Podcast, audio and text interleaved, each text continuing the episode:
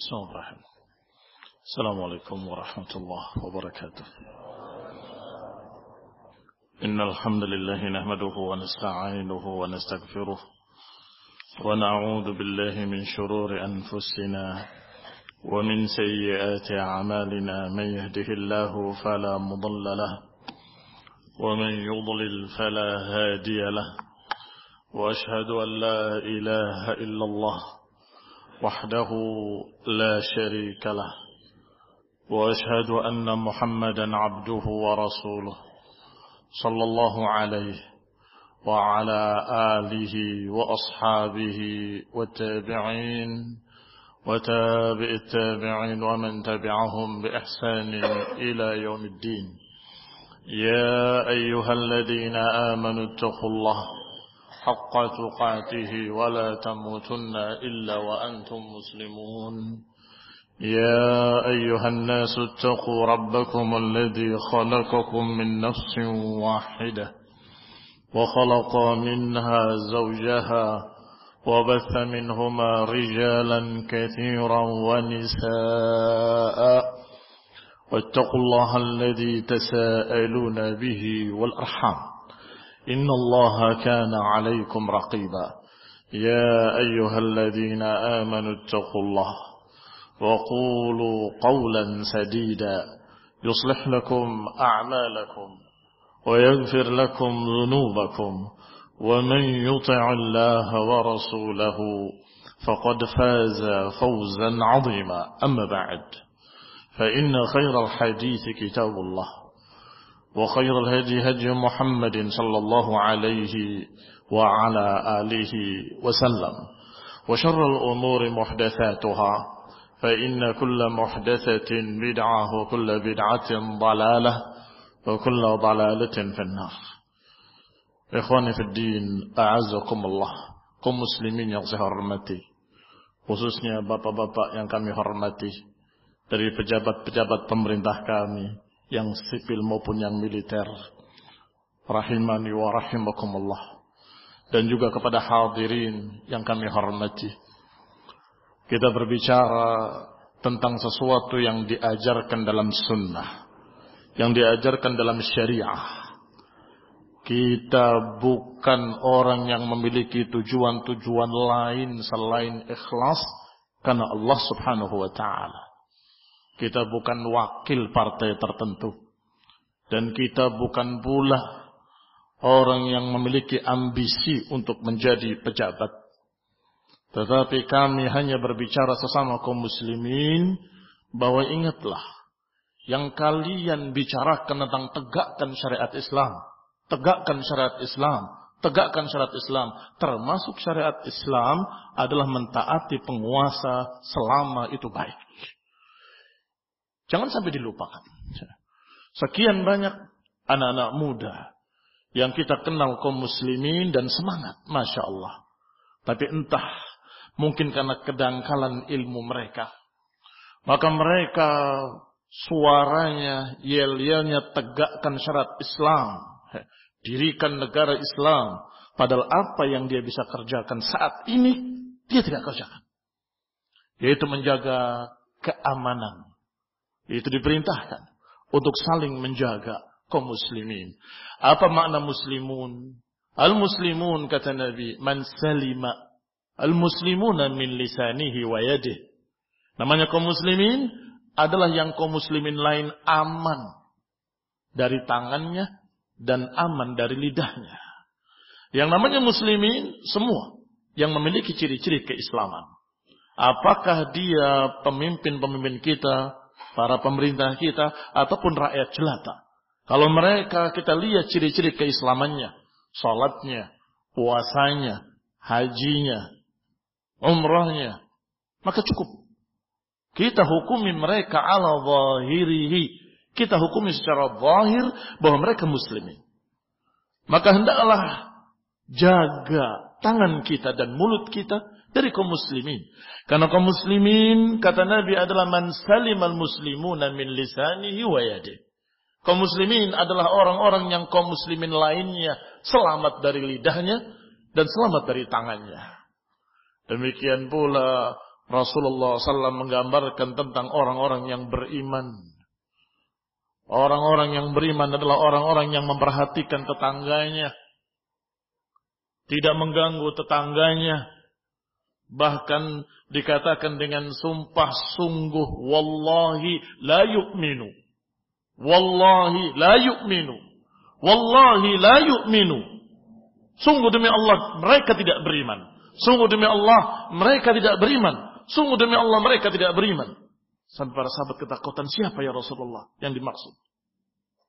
Man la ya'man jaruhu bawa'iquhu. Siapa yang tetangganya tidak aman dari gangguannya. Demi Allah dia tidak beriman. Demi Allah tidak beriman. Ini ancaman keras dari Rasulullah SAW. Orang yang menyakiti dan mengganggu tetangganya dikatakan demi Allah dia tidak beriman. Walaupun bukan bermakna mereka kafir, tetapi ini ancaman yang mengerikan dari Rasulullah SAW.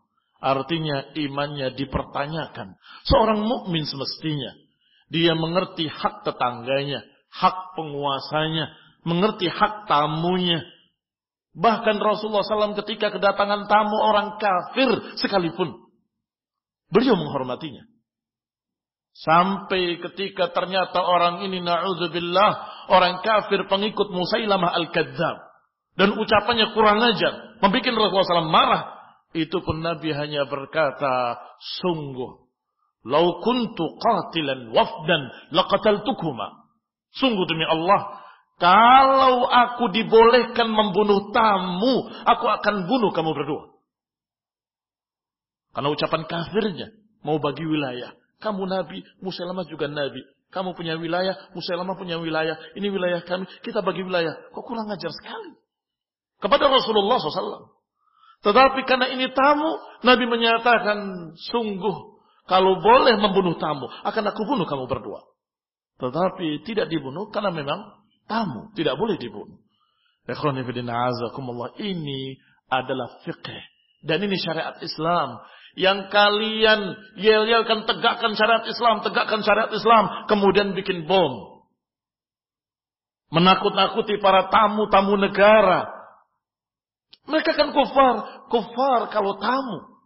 Wajib kita hormati agar mereka kenal Islam. Islam itu agama yang menepati janji. Islam agama yang menghormati tamu. Islam agama yang memiliki sekian akhlak yang mulia. Yang akan hilang gambaran keindahan tadi ketika muncul kaum teroris atau kaum orang-orang yang bodoh, kaum reaksioner yang mudah marah tanpa ilmu. Kaum muslimin rahimani wa rahimakumullah. Allah Subhanahu wa taala berbicara tentang satu perkara yang penting dalam agama yaitu kebersamaan. Yang namanya manusia makhluk sosial gak akan bisa hidup sendiri dan gak akan bisa hidup liar seenaknya sendiri tanpa aturan Tak bisa. Sehingga Allah menyatakan wala takunu kalladina tafarraqu ikhtalafu. Kalian jangan menjadi seperti mereka yang bertikai, mereka yang berpecah belah. Padahal telah datang kepada mereka penjelasan yang sangat jelas Wa ulaika lahum adzabun adzim. Sungguh mereka akan mendapatkan adab yang pedih. Bahkan Allah juga mengancam, "Innal ladzina farraqu dinahum wa kanu syi'an lasta minhum fi syai'." Sesungguhnya mereka-mereka yang memecah belah agama mereka sendiri. Engkau wahai Rasul tidak termasuk golongan mereka. Sedikit pun. Wa inama amruhum ilallah dan urusannya akan dikembalikan pada Allah Subhanahu wa taala. Tsumma yunabbi'uhum bima kanu. Kemudian akan dijelaskan pada mereka nanti ini amalmu, ini amal kalian. Ancaman bagi mereka mereka yang memecah belah. Tapi apa makna memecah belah? Ya, ini memecah belah adalah memecah belah kaum muslimin berkelompok-kelompok bersyiah-syiah, kemudian yang satu menghalalkan darah yang lain. Yang satu memerangi yang lain. Yang satu memusuhi yang lain. Kau muslimin rahimani wa rahimakumullah.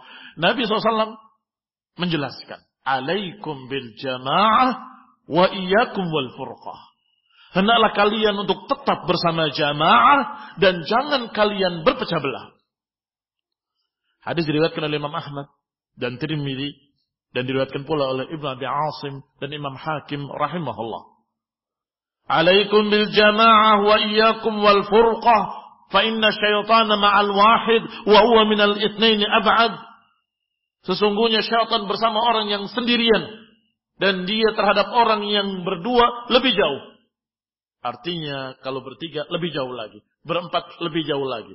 Kalau bersatu 200 juta kaum muslimin akan lebih jauh lagi syaitan.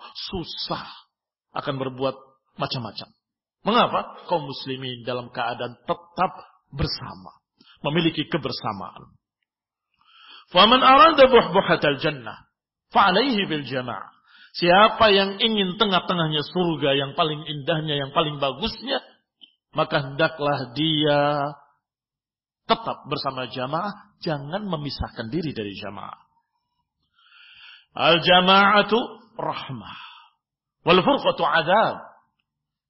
Kebersamaan itu rahmat dari Allah Subhanahu wa taala, sedangkan perpecahan adalah azab dari Allah Subhanahu wa taala. Al-jama'ah rahmah. Wal furqah azab. Man kharaja min at-ta'ati wafarakal jamaah mata mitatan jahiliyah. Maka Rasulullah SAW mengancam siapa yang memisahkan diri jamaah dan melepaskan diri dari ketaatan maka dia akan mati dengan mati jahiliyah. Ah, hadis ini sudah mulai mengarah. Apa makna kebersamaan tadi? Kebersamaan tadi tetap taat kepada penguasa tetap bersama jamaah kaum muslimin dan imamnya dan penguasanya. Dan itu yang namanya kebersamaan. Berarti perpecahannya adalah ketika membuat dua liat. Membuat negara-negara kecil. Negara merdeka. Cilacap misalnya. Negara Surabaya merdeka. Negara, itu namanya perpecahan. Ikhwan fiddin azakumullah kaum muslimin hukaman wa mahkumin. Apakah kita sebagai pejabat atau kita sebagai rakyat harus memahami perkara ini? Bahwa yang namanya kebersamaan adalah kebersamaan di bawah satu penguasa. Kalau bisa seluruh dunia, seluruh kaum muslimin di bawah satu penguasa. Tetapi kata Imam Musan'ani, kalau sudah dalam keadaan terpisah-pisah, dengan lautan atau dengan sesuatu sehingga masing-masing daerah memiliki penguasanya maka berlaku. Ucapan Rasulullah SAW hendaklah tetap bersama mereka di bawah pimpinan mereka. Siapa yang memisahkan diri dari mereka kemudian mati akan mati menjadi matinya mati jahiliyah. Demikian pula beliau menyatakan man kharaja minal jama'ati qida shibrin. Siapa yang keluar dari al-jamaah sejengkal saja. Berarti dia melepaskan ikatan keislaman dari lehernya. Hatta yuraji'ahu. Digambarkan oleh Syekh Shalal Fauzan. Hafizahullah tentang hadis ini. Maknanya kata beliau seperti penggembala yang mengikat kambing-kambingnya semuanya kemudian diikatkan atau disatukan tali tadi. Maka siapa yang melepaskan diri dari jamaah, seakan-akan dia melepaskan ikatan keislamannya dari lehernya. Wa inna ya'kulu dhi'bu al-ghanam al-qasiyah. Sesungguhnya serigala akan memakan kambing yang sendirian. Dilihat siapa yang sendirian akan diterkam. Dan serigalanya manusia adalah syaitan. Dan anak buah syaitan. Dan musuh-musuh agama, musuh-musuh Islam. Sungguh, Indonesia yang kita cintai ini, mayoritasnya muslimin ini, Masya Allah, sangat mengagumkan dan sangat menakutkan. Mengagumkan dari sisi keislamannya, mengagumkan dari sisi banyaknya bilangan dan jumlahnya. Dan membanggakan kaum muslimin yang ada di dalamnya. Tetapi sekaligus menakutkan. Orang-orang kafir di luar sana takut. Ini kalau saja begini, begini, begini akan kalah kami semuanya. Niscaya akan menjadi negara yang super power, akan negara yang kuat, negara yang kaya. Kalau masyarakat sekian banyaknya ini dalam keadaan berpegang dengan agamanya, jujur, tidak ada kedustaan, tidak ada kecurangan, wallahi baldatun tayyibatun warabun ghafur. Itu menakutkan. Dan yang namanya syaitan gak akan ridho. Ini harus dipecah. Harus dipecah-pecah. Sebagaimana dulu Syam. Negeri Syam itu besar. Kuat. Tetapi mereka memecah belahnya sampai menjadi kecil-kecil. Palestina kecil. Kuwait kecil. Yordan kecil. Bahkan ada yang sama Jakarta besar Jakarta negaranya. Lebih apa sekarang? Ini barakallahu fikum masih pakai cara yang lama. Hah? Pecah belah dan kuasai. Mereka juga masih memakai seperti itu. Pecah belah, kuasai. Bagaimana akan memecah negara yang besar ini?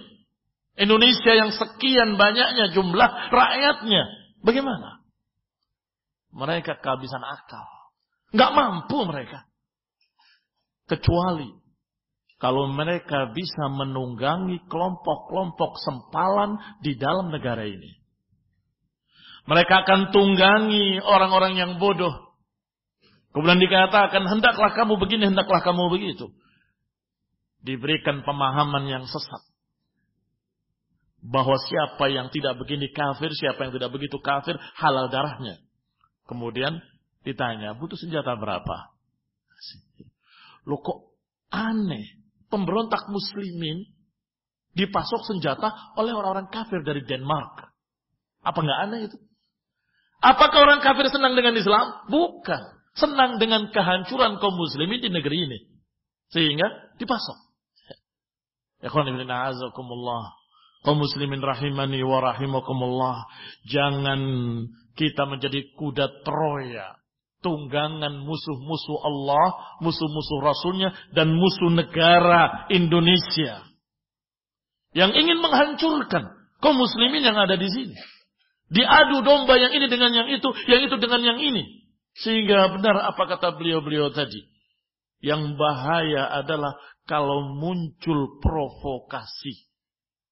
Bahasa syariatnya adalah namam namimah. Namimah itu sangat mengerikan sampai disebutkan oleh Rasulullah SAW. La yadkhulul jannata namam. Nggak akan masuk surga namam. Tukang adu domba. Disebutkan juga oleh para ulama bahwa yufsidun namam fi yaumin ma la yufsidus sahir fi sanah. Seorang provokator bisa merusak dalam satu hari apa yang tidak dirusak oleh tukang sihir selama satu tahun.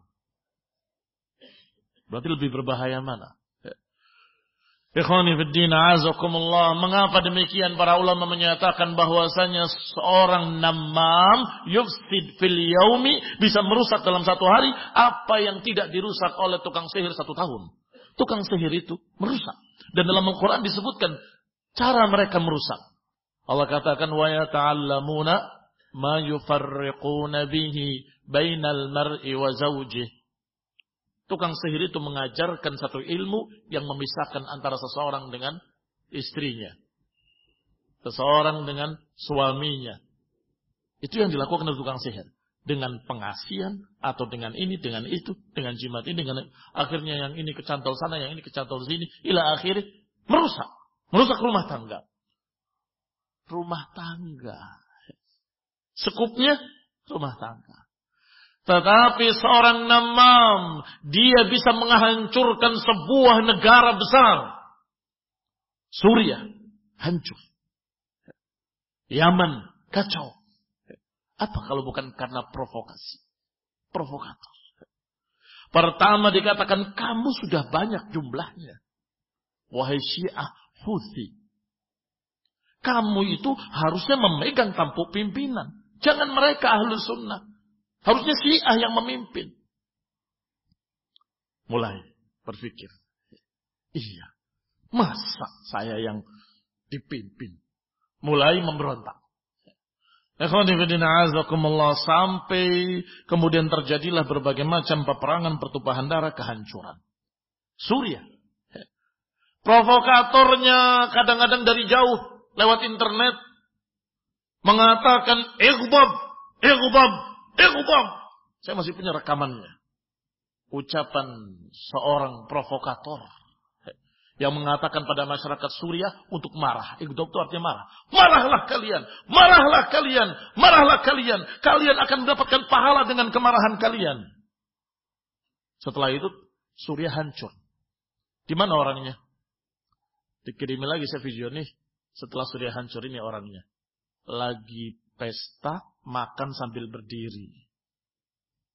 Standing party apa namanya. Nih, provokator yang kemarin. Lu Astagfirullah. Baru kemarin dia menyatakan ikhbab. Kemudian dengan santainya tamasya. Masih ada sekian banyak lagi provokatornya. Dapat lagi kita rekaman. Lagi tamasya di Eropa. Di bawah salju. Sambil nyanyi-nyanyi anasid. Semuanya ada di situ.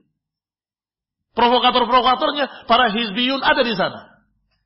Siapa yang kalian kenal ada di sana.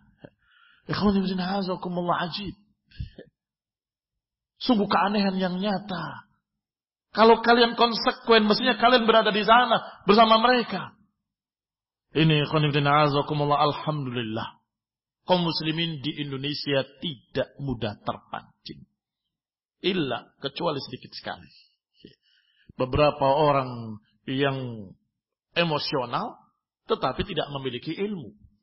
Maka ketika dikatakan bahwa tidak berhukum dengan hukum Allah kafir, ini ayatnya selesai. Dengan ringkasnya dia pahami, berarti kafir, kafir, kafir, kafir, kafir, kafir, sampai paling bawah. Berarti yang ini togut, yang ini togut, yang ini togut, yang ini togut, habis. Apakah mereka tidak membaca ucapan Rasulullah SAW ketika dikatakan oleh Rasulullah SAW, Tasma' wa tuti' wa in daraba wa in malak. Tetaplah kalian dengar dan taat walaupun mereka memukul punggungmu dan merampas hartamu. Sampai diriwayatkan.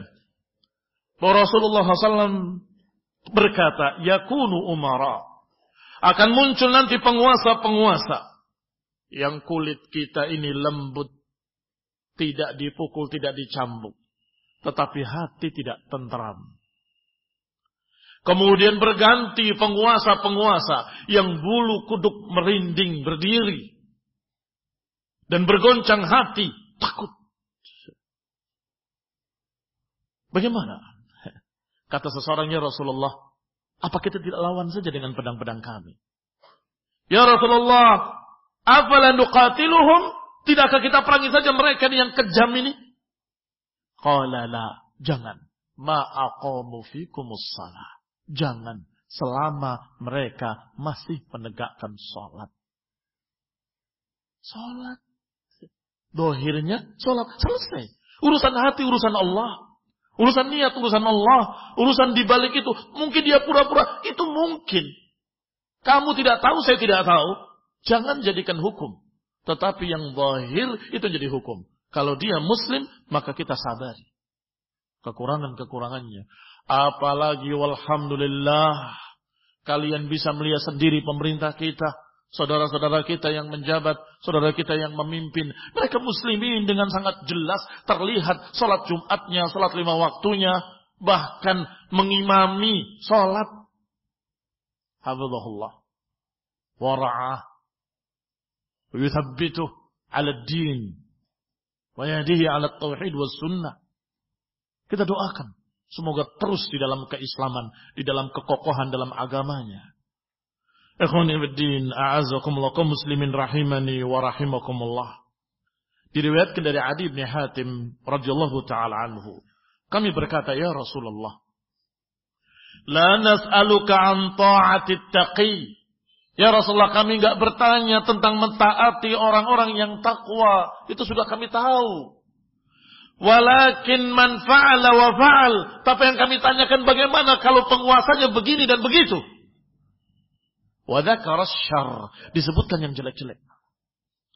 Apa jawaban Rasulullah SAW? Ittaqullah. Bertakwalah pada Allah. Ittaqullah wasma'u wa ati'u. Bertakwalah pada Allah dan tetaplah kalian dengar dan taat. Pernah disampaikan hadis ini di mimbar Jumat. Setelah bubar Jumat, ada hadirin yang marah-marah. Gila apa? Dipukul suruh diam. Dirampas hartanya suruh diam. Apa enggak? Ngamuk-ngamuk. Ya kita maklumi karena keawaman mereka. Maka saya khawatir ada yang salah paham pula di majelis ini saya jelaskan bahwasanya dalam agama itu lebih melihat pada skup yang lebih luas daripada skup yang kecil. Kamu dipukul satu orang. Kalau kamu menggerakkan perlawanan pada penguasa, berapa yang dipukul? Lebih banyak. Ada yang tertumpah darahnya satu orang. Ketika kamu melawan, lebih banyak yang tertumpah. Itu yang dipikirkan oleh para ulama. Dan itu hikmah dari ucapan Rasulullah SAW untuk sabar, sabar, sabar. Tetapi karena kadang-kadang manusia berpikir dangkal, masa dipukul suruh diam? Masa dirampas hartanya suruh diam? Bukan diam dalam artian tidak menegur, tidak menasehati, bukan. Kita menegur, kita menasehati. Dan kita berkata, kalau kalian jujur wahai para penguasa, kalau kalian memegang amanah dengan baik, sungguh negeri ini negeri yang paling kaya, jamrud katulistiwa, nggak akan ada fukara. Tetapi untuk urusan yang satu ini, apakah boleh melawan penguasa yang zalim, apalagi yang tidak zalim? Ini zalim, bolehkah kita melawan? Tidak boleh. Dan itu ucapan para ulama dari semua madhab. Madhab Hambali, madhab Syafi'i, madhab Hanafi, dan madhab Maliki. Semuanya menyatakan laisa minas sunnah. Tidak termasuk sunnah berperang melawan penguasa. Dengan alasan apa pun. Selama mereka masih muslimin. Ikhwani fi din a'azakumullah. Ikhwani fi din a'azakumullah. Kau muslimin rahimani wa rahimakumullah. Rasulullah sallallahu alaihi wa ala alihi wasallam menyatakan in ummira alaikum abdun habasyun mujadda' walaupun yang memimpin kalian adalah turunan budak dari Ethiopia cacat hidungnya terpotong fasma'u wa ati'u. Ini juga hadis sahih. Diriwayatkan oleh Ibnu Abi Asim dalam kitab As-Sunnah dan Imam Ahmad dan juga dalam Sahih Muslim Walaupun yang memimpin kalian seorang yang sesungguhnya secara hitungan pilihan pemimpin tidak pantas jadi pemimpin. Pertama, abdun, turunan budak. Tidak boleh turunan budak jadi pemimpin. Seharusnya kalau bisa dari kalangan Quraisy. Kalau tidak ada dari kalangan mereka-mereka yang merdeka, bukan turunan budak. Itu satu. Yang kedua, Habasyiyun. Habasyi yakni orang dari orang hitam, berkulit hitam. Mujadda cacat. Orang cacat nggak boleh jadi penguasa. Orang cacat nggak boleh jadi penguasa. Tetapi kalau sudah jadi penguasa, sabari. Ya. Kata Nabi, fasma'u wa ati'u maqadakum bi kitabillah selama mereka memerintahkan kalian dengan sesuai dengan syariat Allah. Enggak ada alhamdulillah penguasa yang nyuruh kita berbuat jahat, tidak ada. Semuanya menyuruh kebaikan-kebaikan. Untuk kita tidak mencuri, tidak merampok, tidak mengganggu keamanan, tidak mengganggu tentang. Masya Allah. Yang istilahnya hukum positif. Kenapa? Karena hampir semua agama dan semua manusia sepakat. Kalau itu baik. Apalagi Islam juga sepakat kalau itu baik pengacau keamanan itu jelek dalam Islam. Kaum muslimin rahimani wa rahimakumullah. Maka alhamdulillah. Perkara-perkara yang diperangi oleh penguasa adalah narkoba. Islam mengharamkan. Memerangi para teroris, para pengacau. Islam juga memperingatkan dari bahaya pemberontakan dan terorisme. Walhamdulillah. Apalagi? Ikhwani fi din, a'azakumullah, kaum muslimin rahimani wa rahimakumullah. Rasulullah SAW juga menyatakan man akrama sultan Allah akramahu Allah yaumal qiyamah Siapa yang memuliakan para penguasa di dunia, yang Allah sudah takdirkan menjadi penguasa, maka orang itu akan dimuliakan oleh Allah nanti yaumul qiyamah. Dan siapa yang ahana sultan Allah, siapa yang menghinakan penguasa yang Allah jadikan di muka bumi, maka niscaya Allah akan dihinakan dia yaumul qiyamah. Disuruh untuk memuliakan para penguasa. Ikhwanifiddin, a'azakumullah. Apa kita katakan tadi? Bukan sedang menjilat. Bukan sedang cari jalan untuk menjabat. Tidak. Tetapi apa yang diajarkan dalam agama pasti baik. Apa itu hikmahnya? Hikmahnya adalah kalau penguasa itu memiliki wibawa. Maka niscaya semua aturan-aturan akan terlaksana. Kalau peraturan terlaksana maka akan tertib, damai, tentram, barakah.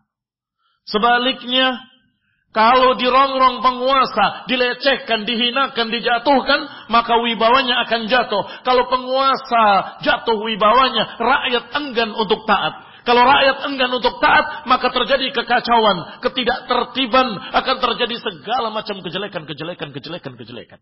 Sehingga Syekh Ibn Uthaymin rahimahullah menyatakan ghibah itu dosa besar. Ghibah menceritakan kejelekan orang lain itu dosa besar.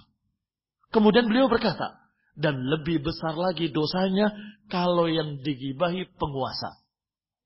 Dan lebih besar lagi dosanya kalau yang digibahi adalah para ulama. Mengapa? Karena kalau penguasa digibahi jatuh wibawanya akan terjadi kekacauan di negeri itu. Orang tidak peduli lagi dengan penguasanya. Ah, bodoh amat.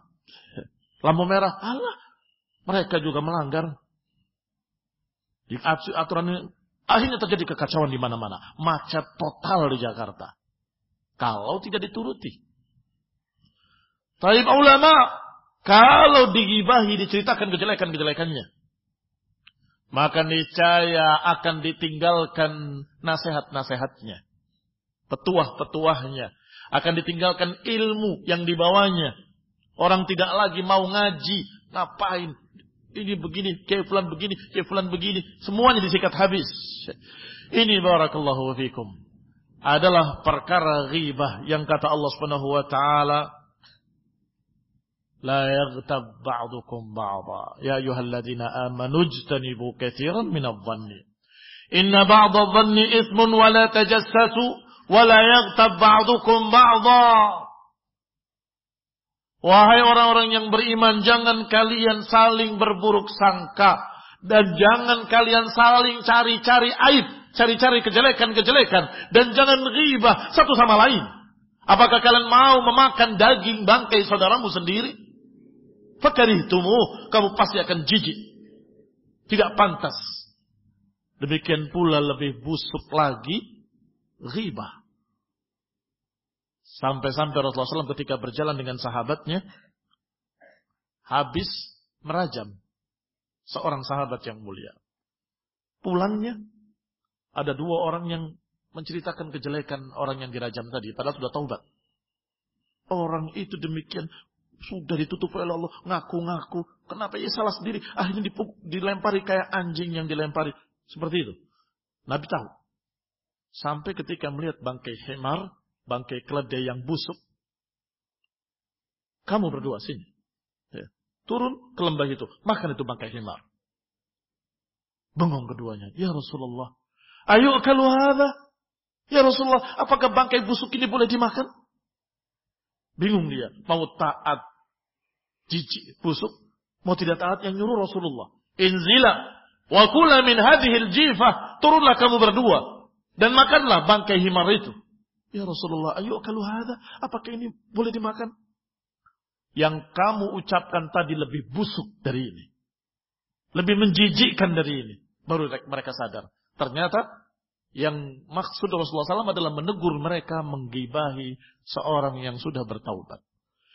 Ikhwani fiddin, a'azakumullah.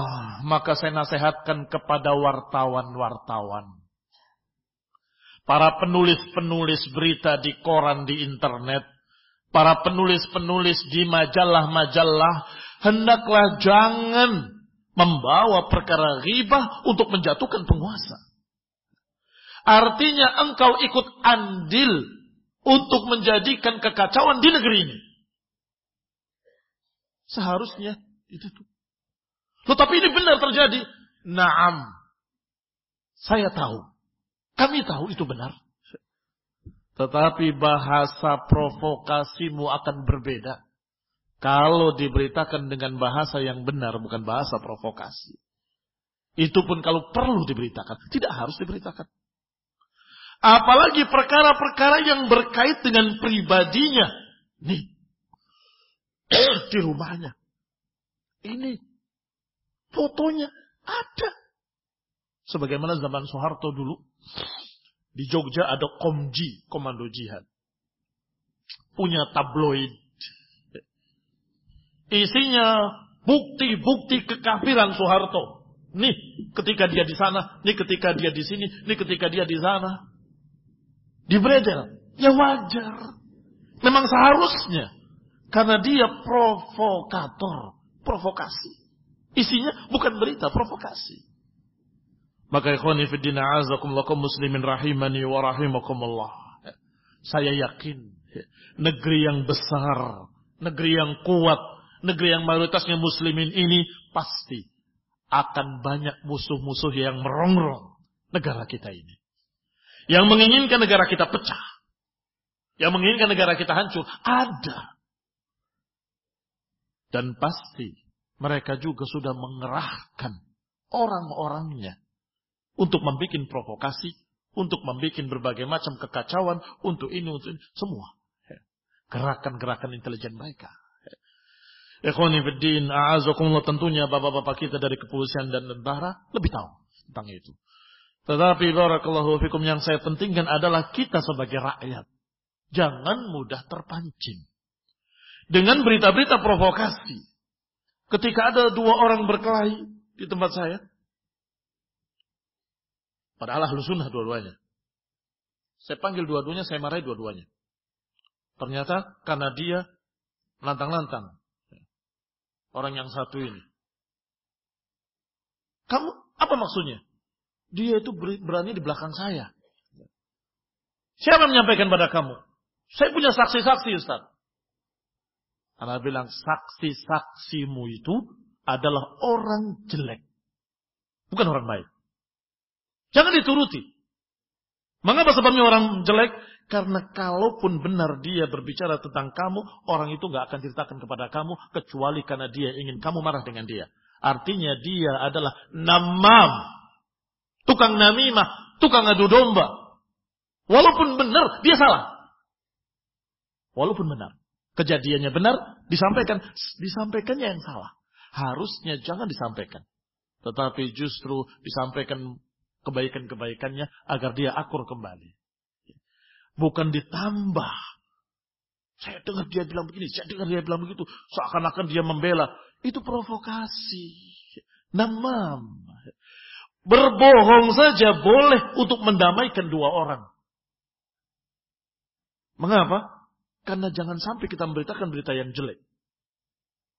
Ini berbicara bahwa orang ini mungkin karena terlalu pandai karena banyak ilmu, kemudian sombong begini begini begini yang diceritakan kepada dia apanya?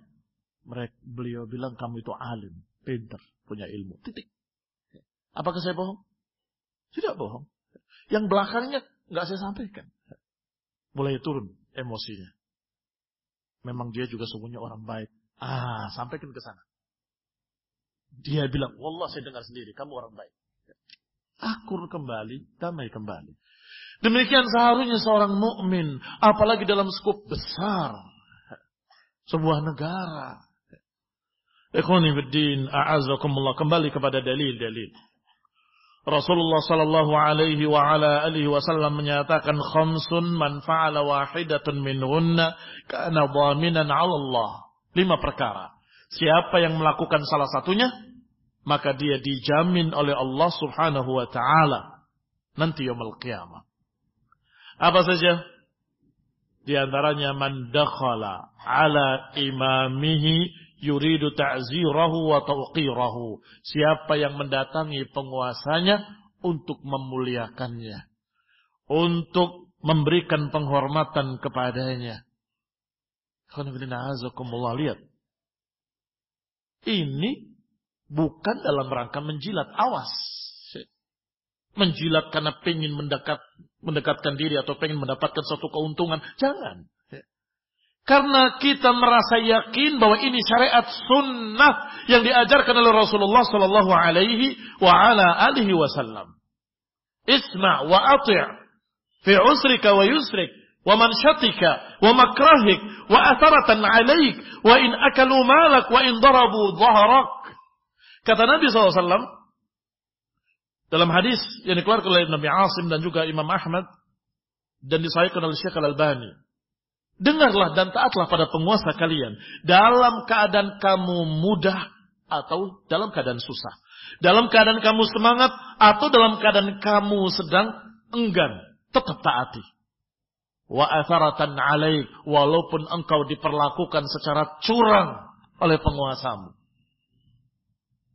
Qala wa in akalu malak. Walaupun mereka memakan hartamu Wadarabu dhahrak. Walaupun mereka memukul punggungmu.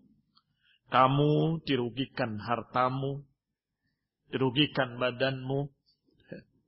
Tetapi negara tersebut dalam keadaan memiliki kepemimpinan. Coba. Tidak ada kepemimpinan. Sehari saja. Apa yang terjadi? Chaos. Kamu akan tahu nanti. Apa na'udzubillah Mudah-mudahan tidak terjadi di negeri ini. Kekacauan. Dan sudah terjadi di negara lain. Cukup itu sebagai pelajaran. Kalau ada seseorang yang membenturkan kepalanya ke tembok terus berdarah, jangan kamu berkata, coba barangkali saya enggak. Jangan. Cukup dia yang berdarah jadi pelajaran. Kamu jangan benturkan kepalamu ke tembok. Sekarang sudah banyak negeri-negeri yang hancur karena masalah yang seperti ini. Ketidaksabaran penguasa di Sudan yang kejam. Membunuh hampir setiap hari ada yang dibunuh, ada yang digantung, ada yang ditembak. Banyak yang terbunuh. Banyak, bukan sedikit. Saya katakan banyak.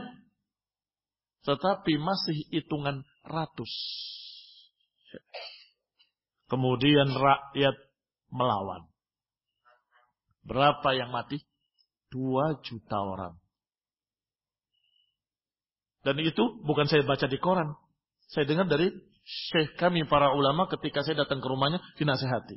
Tahu kalian, 200 dengan 2 juta besar mana? Berhitunglah kalian, hitung. Ini namanya hikmah. Ini namanya hikmah, ilmu yang diajarkan oleh Rasulullah Sallallahu Alaihi Wasallam. Masalahnya Ustaz, yang 2 juta itu orang lain. Yang 200 itu saya, begitu. Lebih baik orang lain 2 juta nggak apa-apa, yang penting saya selamat. Itu egois namanya. Sebagaimana mereka-mereka para pemberontak atau para teroris atau para hizbiyun. Apa nama yang tepat? Para GPK. Ketika tertangkap di penjara. Dia berkata kepada pengikutnya, Kalian jangan diam saja. Ini saya di penjara. Lawan. Ledakkan saja di sana. Ledakkan saja di sini. Kerjakan begini, kerjakan begitu. Baik. Terjadilah perlawanan dan korban banyak. Gimana dia? Belum juga keluar. Ngomong lagi pada anak buahnya, kamu masih belum berbuat apa-apa. Masa cuma segitu? Terus. Korban lagi. Itu namanya pimpinan yang jahat. Bukan ustadz itu. Wallahi, wallahi. Bukan ustadz. Jangan dipanggil ustadz. Bagaimana mungkin ustadz mengorbankan murid-muridnya. Terbunuh. Meledak. Mati ila akhirnya. Dianya selamat. Selamatkan saya. Bikin kekacauan. Muslimin rahimani wa rahimakumullah. Imam Ahmad rahimahullah itu benar-benar alim ulama. Di penjara beliau. Disiksa. Tapi ketika murid-muridnya berkata, kita lawan saja. Jangan, jangan, jangan. Fitnah, fitnah. Akan terjadi pertumpahan darah. Kata mereka, bukankah engkau sudah jadi korban? Sudah datang fitnah? Iya, tapi itu masih pribadiku. Kalau kalian melawan, umat semuanya akan terkena bencana. Jangan, jangan. Dimaul muslimin, dimaul muslimin. Darah kaum muslimin, darah kaum muslimin. Jangan tumpahkan darah kaum muslimin. Imam Ahmad ngikut Imam Khalifatul Rashid Uthman ibn Affan radhiyallahu taala dikepung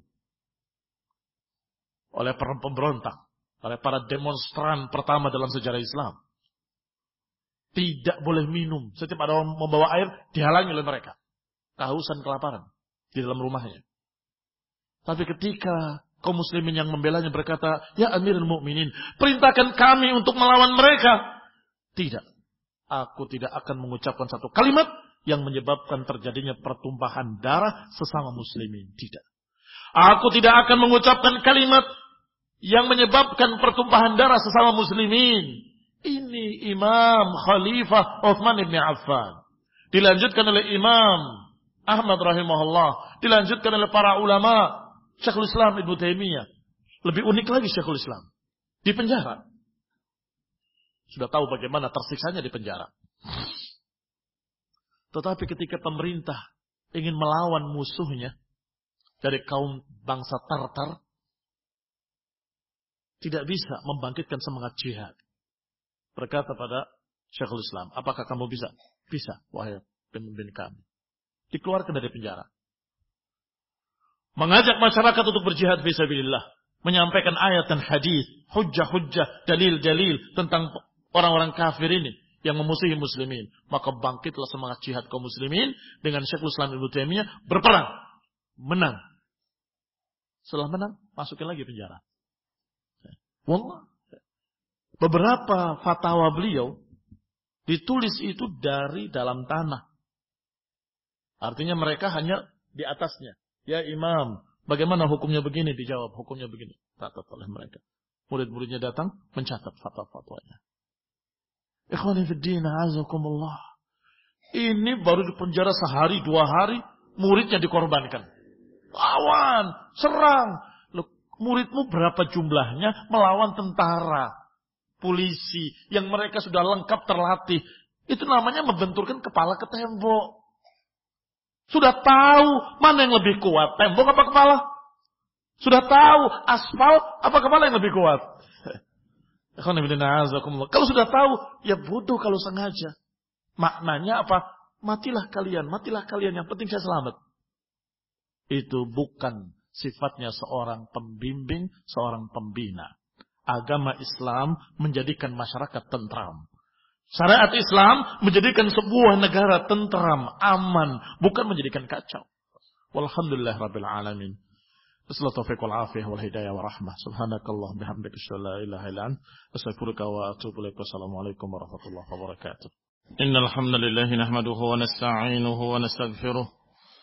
ونعوذ بالله من شرور أنفسنا ومن سيئات أعمالنا. من يهده الله فلا مضل له ومن يضلل فلا هادي له.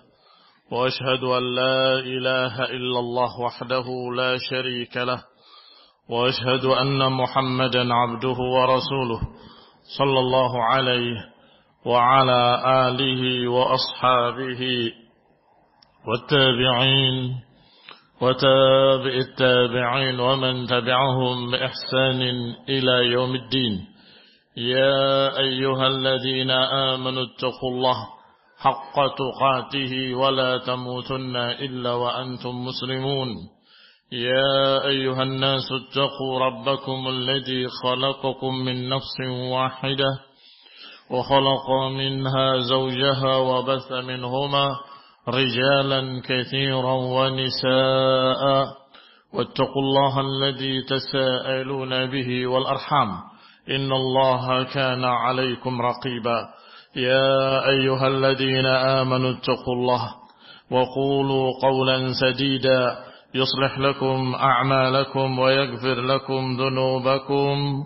ومن يطع الله ورسوله فقد فاز فوزا عظيما. أما بعد فإن خير الحديث كتاب الله وخير الهدي هدي محمد صلى الله عليه وعلى آله وسلم وشر الأمور محدثاتها فإن كل محدثة بدعة وكل بدعة ضلالة وكل ضلالة في النار. Ikhwani fi din, a'azzakumullah kaum muslimin rahimani wa rahimakumullah. Setelah dalil-dalil tentang ketaatan kepada para penguasa dan itu merupakan sunnah nabawiyah sunnah yang diriwayatkan dari Nabi SAW bukan satu hadis bukan dua hadis dua puluh hadis lebih atau tiga puluh hadis yang berbicara tentang masalah ini Ikhwani fiddin a'azakumullah. Wa fawqa kulli hadha dan di atas semua itu ada ayat Allah Subhanahu wa taala ya ayyuhalladzina amanu Allah wa ati'ur rasul wa ulil amri minkum. Wahai orang-orang yang beriman taatilah Allah taatilah rasul dan juga ulil amri di antara kalian. Sedangkan ulil amri mencakup dua golongan. Karena al-amr amrani. Karena al-amr itu dua. Amrud dunya wa amrud din. Maka yang dikatakan ulil amr juga dua golongan. Golongan yang memegang urusan din dan golongan yang memegang urusan dunia. Adapun yang memegang urusan din adalah para ulama. Adapun mereka-mereka yang memegang urusan dunia kita adalah mereka para penguasa. Maka kedua-duanya dijuluki dengan ulil amri minkum sehingga hendaklah kita berpegang dengan sunnah. Peganglah nasihat-nasihat dari Rasulullah sallallahu alaihi wasallam agar kita memuliakan dua golongan, al-ulama wal umara. Sesuai dengan perintah Allah Subhanahu wa taala, wa ulil amri minkum dan taatilah ulil amri di antara kalian. Kalau permasalahan itu permasalahan agama, permasalahan fikih, permasalahan syariat, permasalahan halal dan haram, maka merujuklah kepada para ulama kibar. Kalau perkara itu perkara dunia, aturan-aturan setempat, maka kembali kembalilah kepada mereka para penguasa-penguasa. Mereka ulil amr yang memegang urusan kita. Walhamdulillah rabbil alamin. Hanya saja yang namanya dunia darul ibtila. Yang namanya dunia adalah tempat ujian. Kita selalu diuji dengan ujian demi ujian. Kadang ujian yang menggembirakan, kadang ujian yang menyengsarakan. Apakah kegembiraan juga ujian? Naam. Diuji seseorang apakah dia bersyukur atau kufur. Nabi Sulaiman alaihi salam diberi oleh Allah Subhanahu wa taala kekayaan yang sangat luas dan diberi kerajaan yang mencakup manusia dan jin. Dan bisa berbicara kepada binatang-binatang. Bahkan bisa mengatur angin. Sehingga karpet terbang menurut kalian khayal di zaman itu tidak khayal. Ya, karena bisa disuruh.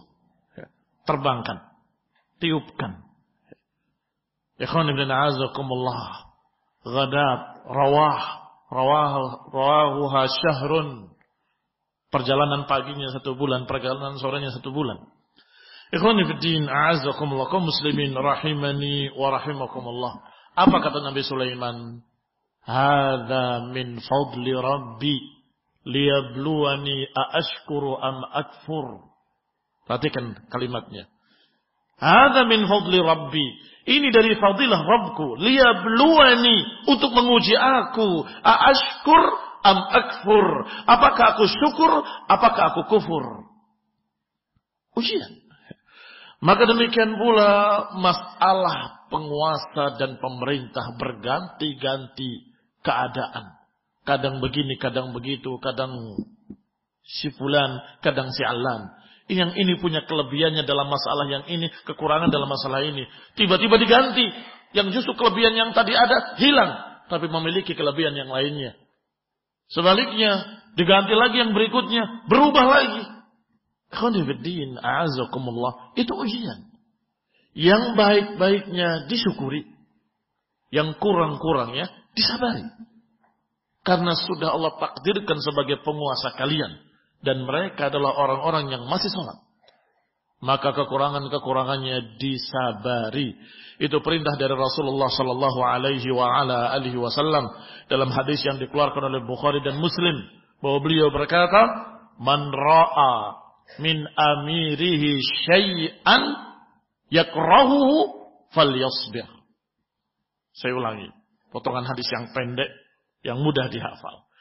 Man ra'a min amirihi syai'an yakrahuhu falyasbir. Siapa yang melihat dari penguasanya sesuatu yang dia tidak sukai, maka sabarlah. Sabarnya bermana sabar tidak melawan, sabar tidak menentang, sabar tidak memisahkan diri. Sabar untuk tetap menjalani yang baik-baiknya. Tetap menjalani apa yang merupakan ma'ruf. Dan apa yang merupakan kemunkaran jangan ditaati, jangan dituruti, tetapi tetap menahan tangan, tidak memberontak, tidak menentang, tidak kemudian mengadakan aksi-aksi penentangan. Kalau mampu untuk menasehati, wabihi wa ni'mah. Itu yang diharapkan. Itu yang diperintahkan. Tetapi syaratnya Rasulullah SAW juga berkata, Man yansah lidhi sultanin falyakhud biyadih.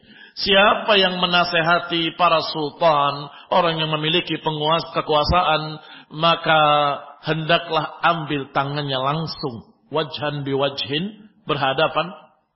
Fa in sami'a minhu fadak. Kalau didengar, itu kita harapkan. Wa illa fala alaik. Kalau tidak mau nurut kamu, tidak ada kejelekan atasmu. Kamu sudah sampaikan.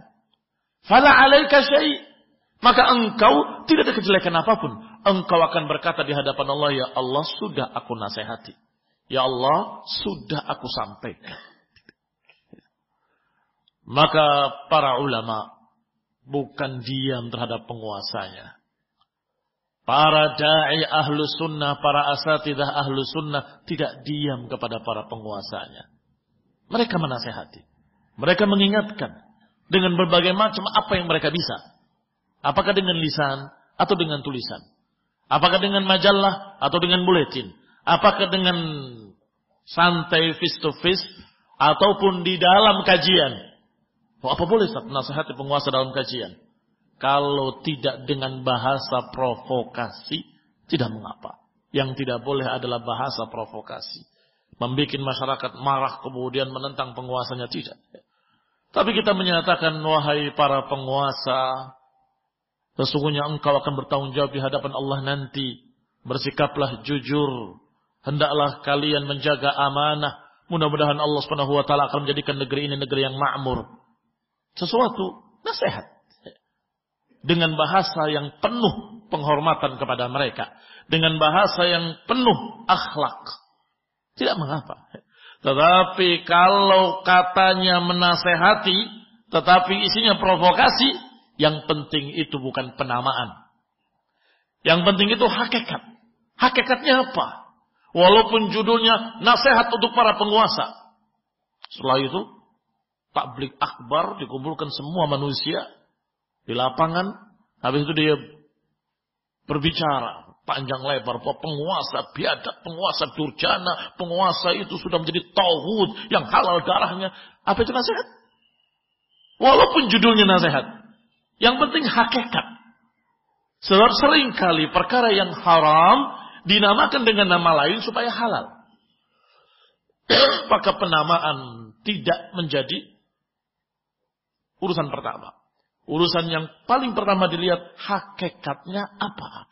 Kalau itu provokasi, tetap provokasi. Silakan kasih judul apa pun.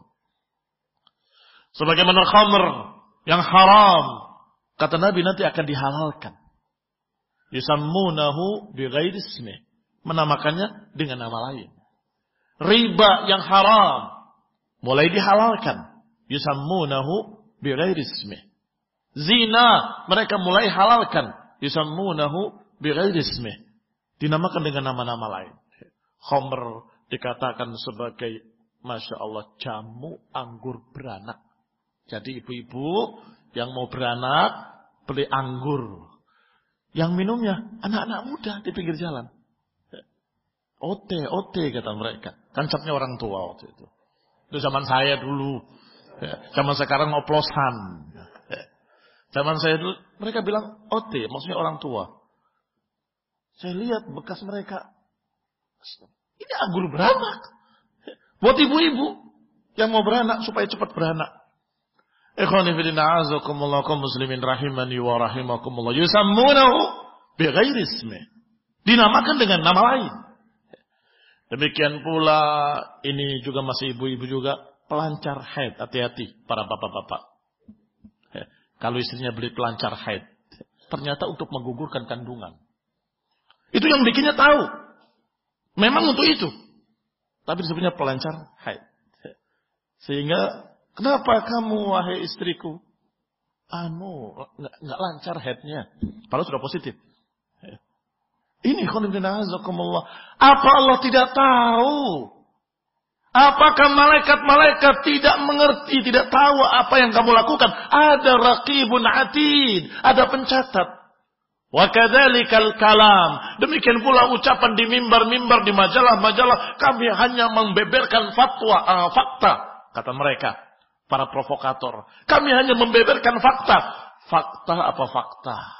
Ini memberikan fakta, ini memberikan fakta. Ini dikasih bumbu, micin, sekilo. Lebih mengerikan. Yang ini hanya menyampaikan berita, selesai. Berbeda. Tidak akan sama. Yang ini kesannya memang memprovokasi masyarakat. Ini barakallahu fikum yusammunahu bighairi ismih. Menamakan dengan nama lain. Man ra'a min amirihi syai'an yakrahuhu falyasbir. Maka siapa yang melihat pada penguasanya sesuatu yang dia tidak sukai, hendaklah sabar mulutnya sabar, tidak mengucapkan ghibah terhadap penguasa. Mulutnya sabar, tidak mengeluarkan provokasi-provokasi. Badannya, tangannya sabar, tidak mengangkat senjata kepada penguasa. Ila akhirih. Wa qala sallallahu alaihi wa ala alihi wasallam demikian pula dalam hadis berikutnya yang juga dalam Bukhari dan Muslim. Rasulullah SAW juga menyatakan amma ba'du Innakum satarawna ba'di atharatan fasbiru. Sungguh kalian nanti akan mendapati penguasa-penguasa yang curang. Atharah, ini mereka mementingkan diri mereka sendiri. Tidak mementingkan rakyatnya. Negara dijual, ditawarkan untuk siapa pun yang mau, yang penting saya kaya raya. Walaupun akhirnya dijual kepada bangsa-bangsa asing. Ini ujian. Disebutkan, Innakum satarawna ba'di atharatan fasbiru. Kalian akan mendapati nanti di akhir zaman. Penguasa-penguasa yang curang. Mementingkan diri mereka, tidak mementingkan rakyatnya. Fasbiru hatta talaqawni alal haud. Sabarlah sampai kalian bertemu aku di telaga haud. Seringkali mereka bertanya sabar-sabar sampai kapan? Iya kan? Sabar terus sampai kapan? Nah, ini jawabannya dari Nabi. Hatta talaqauni alal haud. Sampai bertemu aku nanti dalam telaga haud. Di dalam jannah. Artinya terus sampai mati. Jangan kamu berpikir bahwa yang namanya sabar tuh ada batasnya pakai waktu. Setahun, dua tahun, tiga tahun. Kalau sudah sekian tahun, ya kita tidak boleh sabar. Itu namanya bukan sabar, tetapi menunda kemarahan. Marahnya nanti aja tahun 2020. Heh. Itu bukan sabar, menunda kemarahan. Yang namanya sabar, ya sabar. Sampai bertemu aku di telaga haud. Ini Nabi mengatakan hatta talaqawni alal haud. Baik, apakah kita mati sudah berubah atau belum berubah? Apakah mungkin berubah dikala kita masih hidup? Mungkin. Atau mungkin penguasanya berganti ketika kita masih hidup? Mungkin juga. Sehingga dikatakan juga batas sabar adalah hatta starah awisturih. Sampai kita istirahat atau kita diistirahatkan. Sabarlah sampai kita istirahat atau kita diistirahatkan dari dia. Maknanya sampai kita mati atau dia yang mati. Imam Ahmad sabar, sabar, sabar, dicambuk di penjara. Apakah terus sampai mati? Ternyata tidak. Berganti penguasa. Begitu berganti penguasa, penguasa yang berikutnya terheran-heran. Engkau ini dipenjara karena apa? Dan emang perbedaannya masalah apa sesungguhnya? Coba panggil tokohnya mereka. Tokoh Mu'tazilah. Suruh ke sini. Keluarkan itu. Ahmad bin Hambal. Dari penjara. Suruh sini. Kamu ini ngomong apa dan kamu bicara apa? Kok sampai seperti ini? Kata Imam Ahmad, aku pengen sholat dulu. Aku pengen bersuci. Maka bersuci, sholat, selesai. Disampaikan. Ngomong apa? Aku hanya berkata apa yang dikatakan dalam Quran dan Sunnah. Apa yang dikatakan oleh salaf. Yaitu Al-Quran itu ucapan Allah subhanahu wa ta'ala bukan makhluk. Selesai. Terus, apa kamu? Ucapannya. Tidak mungkin. Allah itu berbicara. Mustahil. Nanti sama dengan makhluk. Nggak mungkin. Maka Allah tidak mungkin memiliki sifat kalam. Allah hanya menciptakan ucapan. Jadi Quran itu makhluk. Kata Imam Ahmad, silahkan sebutkan satu orang dari kalangan salaf yang menyatakan seperti itu. Diam orang ini. Gak bisa membawakan ucapan salaf. Kata Imam Ahmad, wahai khalifah, masih sopan. Yang menjarakannya sekian lama paling tidak. Apakah salahku kalau aku tidak berani mengucapkan apa yang tidak diucapkan oleh salaf? Sungguh penguasa menyatakan kepada Mu'tazilah ini ya luka, ya luka. Betapa dungunya kamu, betapa dungunya kamu. Apa salahnya dia? Kalau dia tidak mau berbicara, apa yang tidak dibicarakan oleh salaf? Salaf tidak mengatakan seperti itu. Selesai. Masya Allah. Ternyata berakhir juga. Badai pasti berlalu. Nggak akan badai terus. Nggak akan. Pasti akan ada akhirnya. Tetapi masalahnya apakah kita mati duluan atau berlalu duluan kan begitu. Sehingga para ulama berkata hatta starah austurih sampai engkau istirahat atau engkau diistirahatkan. Sampai dia istirahat atau dia diistirahatkan. Sampai kita yang mati atau kemudian Allah yang ganti penguasanya dengan penguasa lain. Ikhwani azakumullah tidak ada yang seperti doa. La yardul qadha illa doa. Enggak akan merubah keputusan kecuali doa. Berdoa. Banyak-banyak berdoa. Dan khususnya pada perkara-perkara yang berkait dengan penguasa. Karena jelas kita enggak akan mampu untuk melawan mereka. Doa. Kalau terjadi kedoliman-kedoliman. Kalau Anas ibn Malik radhiyallahu taala anhu nahana kubara'ana atau nahana kubara'una min ashabi Rasulullah SAW. لا tasubbu umara'akum ولا تغشوهم ولا تبغضوهم واتقوا الله واصبروا فإن الأمر قريب. amra qarib. Lihat ucapan Anas radhiyallahu taala anhu. Kami dilarang oleh pembesar-pembesar kami dari para sahabat. Kubara anak, kubara una min ashabi Rasulullah Artinya pembesar-pembesar kami dari kalangan para sahabat. Jadi sahabat ternyata ada yang kibar. Ada sahabat kibar. Walaupun tidak disebut yang lainnya sigor, tidak. Mereka sahabat yang mulia, barakallahu fikum. Bahwa mereka pembesar-pembesar sahabat berkata, melarang kami untuk mencerca penguasa, melarang kami untuk mencurangi penguasa, melarang kami untuk membenci penguasa dengan kalimat la tasubbu umara'akum. Jangan kalian cerca penguasa-penguasa kalian. Wala taghushuhum. Jangan-jangan kalian bersikap ghish. Mencurangi, menzalimi, membuat tipu daya, membuat makar-makar, Wala tubghiduhum dan jangan kalian membenci mereka. Wattaqullah wasbiru. Bertakwalah kepada Allah dan sabarlah. Innal amra qarib. Sesungguhnya urusannya dekat. Dekat. Sebentar lagi. Enggak lama. Yang mana yang enggak lama? Ya dua tadi. Enggak lama kita mati.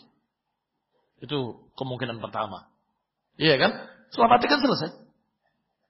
Tutup buku, dihisap. Yomul qiyamah. Selesai. Ujian-ujian sudah selesai. Atau bisa jadi engkau belum mati, dia yang mati, atau diganti. Dekat nggak lama. Nggak sampai 100 tahun. Enggak. Ikhwani fiddin, a'azakumullah. Abu Darda radhiyallahu taala anhu juga berkata, "Inna awwala nifaqil mar' ta'nuhu ala imamih." Sungguh awal pertama tumbuhnya kemunafikan di dalam hati adalah cercaan terhadap penguasa. Subhanallah. Mengerikan sekali. Awal nifaqil mar' Nifak itu bisa tumbuh dalam hati seperti al-baqal. Seperti tumbuh-tumbuhan semak belukar di musim hujan.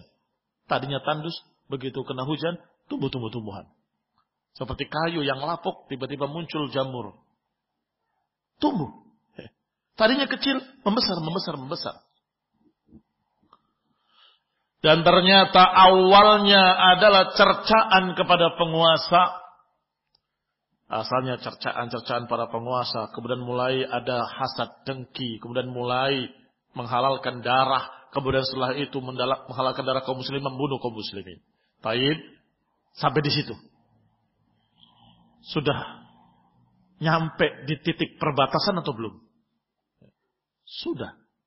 Sebab Rasulullah menyatakan yakhruju minad din kama yakhruju sahmu ramiyah. Dia keluar dari agama seperti keluarnya anak panah dari buluannya. Artinya sudah mulai sesat.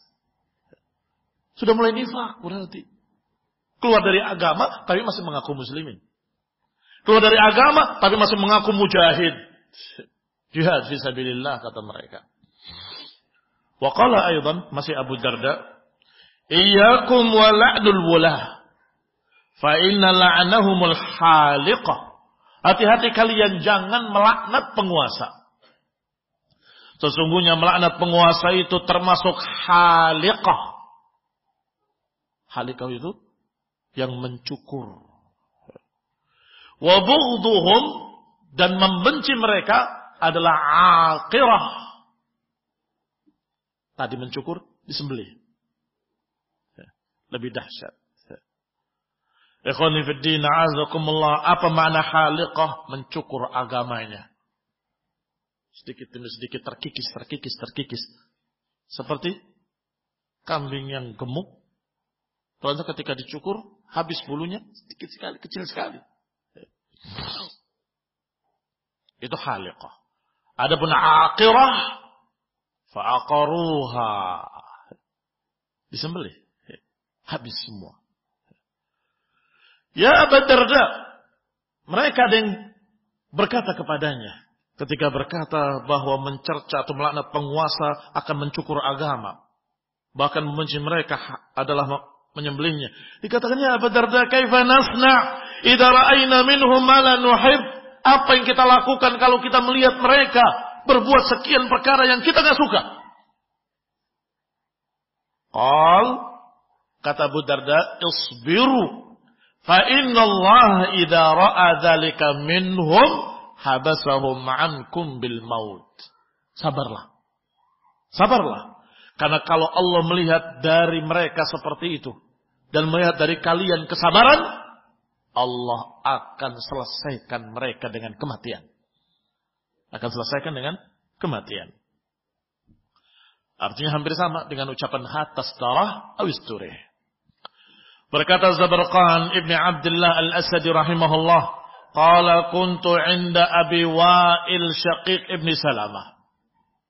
Aku pernah di rumahnya Abu Wa'il. Yaitu Syaqiq Ibn Salamah. Tiba-tiba berbicara masalah penguasa. Saat itu di zaman Hajjaj. Hajjaj bin Yusuf At-Taqafi. Yang memang dia adalah orang yang kejam.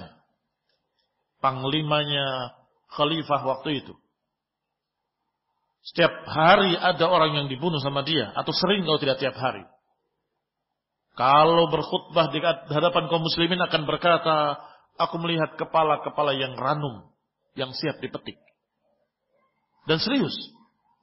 Dia panggil bulan, bulan, bulan. Di hadapan umum disembelih, ditebas dengan pedangnya. Ikhwan ibn a'azakumullah faja'altu asubbul hajjaj.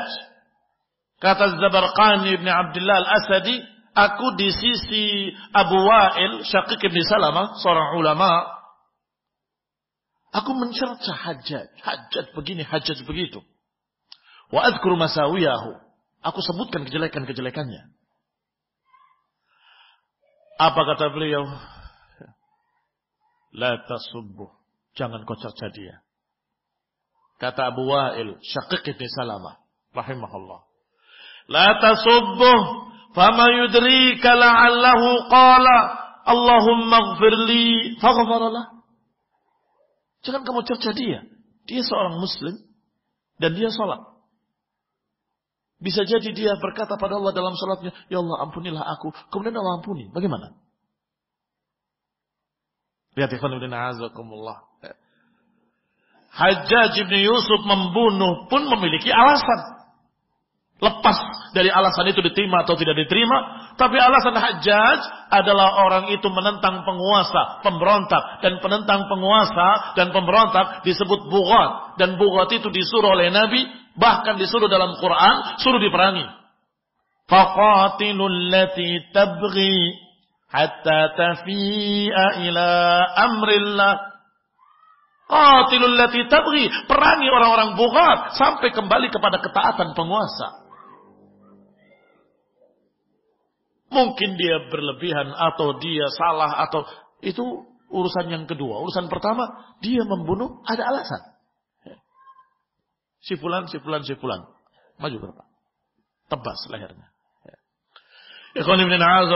Tetapi terkenal, para ulama juga menyatakan bahwa dia dualim. Taib.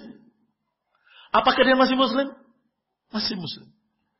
La subuh kata Syekh Ibn Salamah. Jangan cerca dia. Bisa jadi dia berkata di hadapan Allah, Ya Allah, ampunilah aku. Kemudian Allah ampuni. Bagaimana? Kamu masih menceritakan kejelekannya. Ikhwani fiddin, a'azzakumullah, kaum muslimin rahimani wa rahimakumullah. Pernah diriwayatkan Hajjaj bin Yusuf tenggelam. Ada nelayan yang menolongnya. Letakkan. Kata Hajjaj, kamu tahu siapa saya? Aku tahu. Engkau Hajjaj bin Yusuf yang bolim, yang begini, yang begini, yang begini. Aku tahu. Kenapa kau tolong aku? Aku tidak mau kau mati tenggelam. Karena mati tenggelam itu syahid. Emosi. Hajjaj sudah mengeluarkan pedangnya. Dan berkata, apakah kami ikut sholat berjamaah pada pagi subuh ini? Aku selalu berjamaah. Selamat kamu. Kalau saja kamu tidak sholat berjamaah, aku tebas lehermu. Karena aku mendengar Rasulullah SAW bersabda, bahwasanya seorang yang sholat berjamaah pada fajar maka akan dilindungi oleh Allah sampai sore hari. Dalil dengan dalil. Ya, Masya Allah. Artinya masa-masa itu masa-masa orang yang mengerti ilmu. Barakallahu fikum. Jangan digambarkan Hajjaj ibn Yusuf seperti orang-orang yang tidak beragama. Muslim, mukmin, mengerti agama, tahu dalil-dalil, tahu bahwa pemberontak itu harus diperangi, maka dia memang banyak pemberontakan ketika itu menumpas sana menumpas sini. Ikhwani fiddin, a'azakumullah, kaum muslimin rahimani wa rahimakumullah. Qala Abu Ishaq As-Subai'i rahimahullah, "Ma sabba qaumun amirahum illa hurimu atau hurrimu khairu."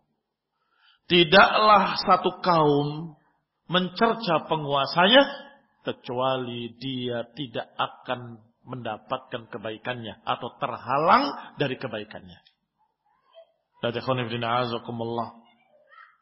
Kalian senang dipimpin oleh orang yang dirahmati atau senang dipimpin oleh orang yang dijauhkan dari rahmat? Kalau ada yang senang dengan pemimpin yang jauhkan dari rahmat, berarti ada kelainan jiwa. Ya. Kelainan agama alias sesat. Ya. Seluruh kaum muslimin pasti akan menginginkan penguasa yang diberi rahmat. Sahih? Tayyib. Makna laknat, ya Allah laknatlah penguasa. Maknanya dijauhkan dari rahmat. Kan aneh. Kamu ini pengen penguasa yang dilaknat. Artinya pengen penguasa yang jauh dari rahmat. Itu keanehan. Keanehannya para khawarij, keanehannya para teroris, keanehannya para hizbiyun, keanehannya mereka-mereka. Kaum reaksioner yang dangkal ilmunya. Yang dikatakan oleh Nabi Hudathaul Asnan. Wasufahaul Ahlam. Muda-muda umurnya.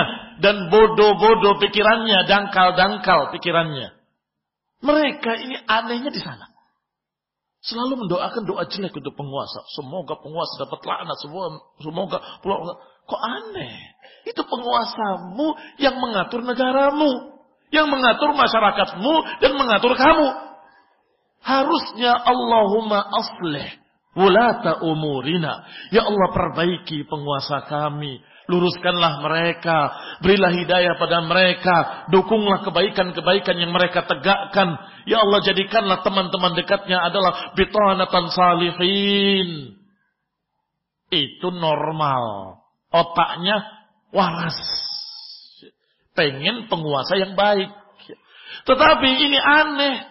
Mendoakan semoga penguasa dilaknat. Kalau penguasamu mal'un, negaranya ikut mal'un. Kalau penguasanya dilaknat, berarti dipimpin oleh orang terlaknat tanpa rahmat. Apa jadinya kira-kira? Berarti kalimat berikutnya nyambung. Ucapan Abu Ishaq as-Subai'i rahimahullah. Siapa yang mencerca penguasanya terhalang dari kebaikannya.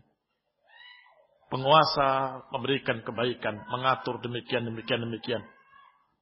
Marah, mencerca, protes, menyalahkan ila akhirih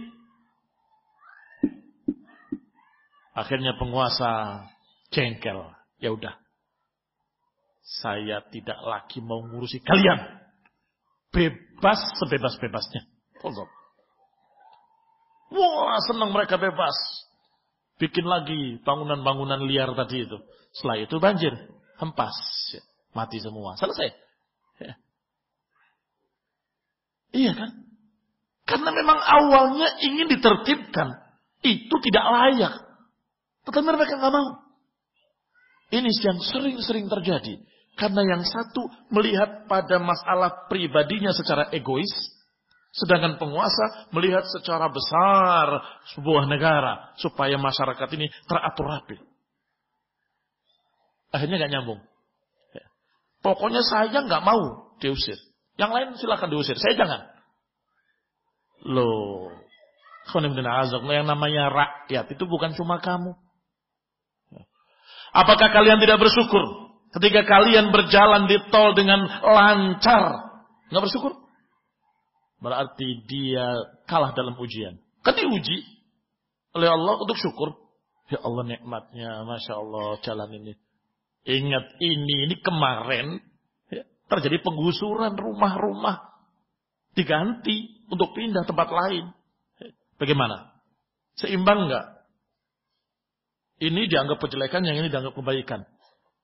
Yang gak ada kaitannya belas ini juga bukan kejelekan kok. Tetap diganti di tempat lain. Bahkan banyak yang untung. Gak ada yang rugi. Kenapa untung?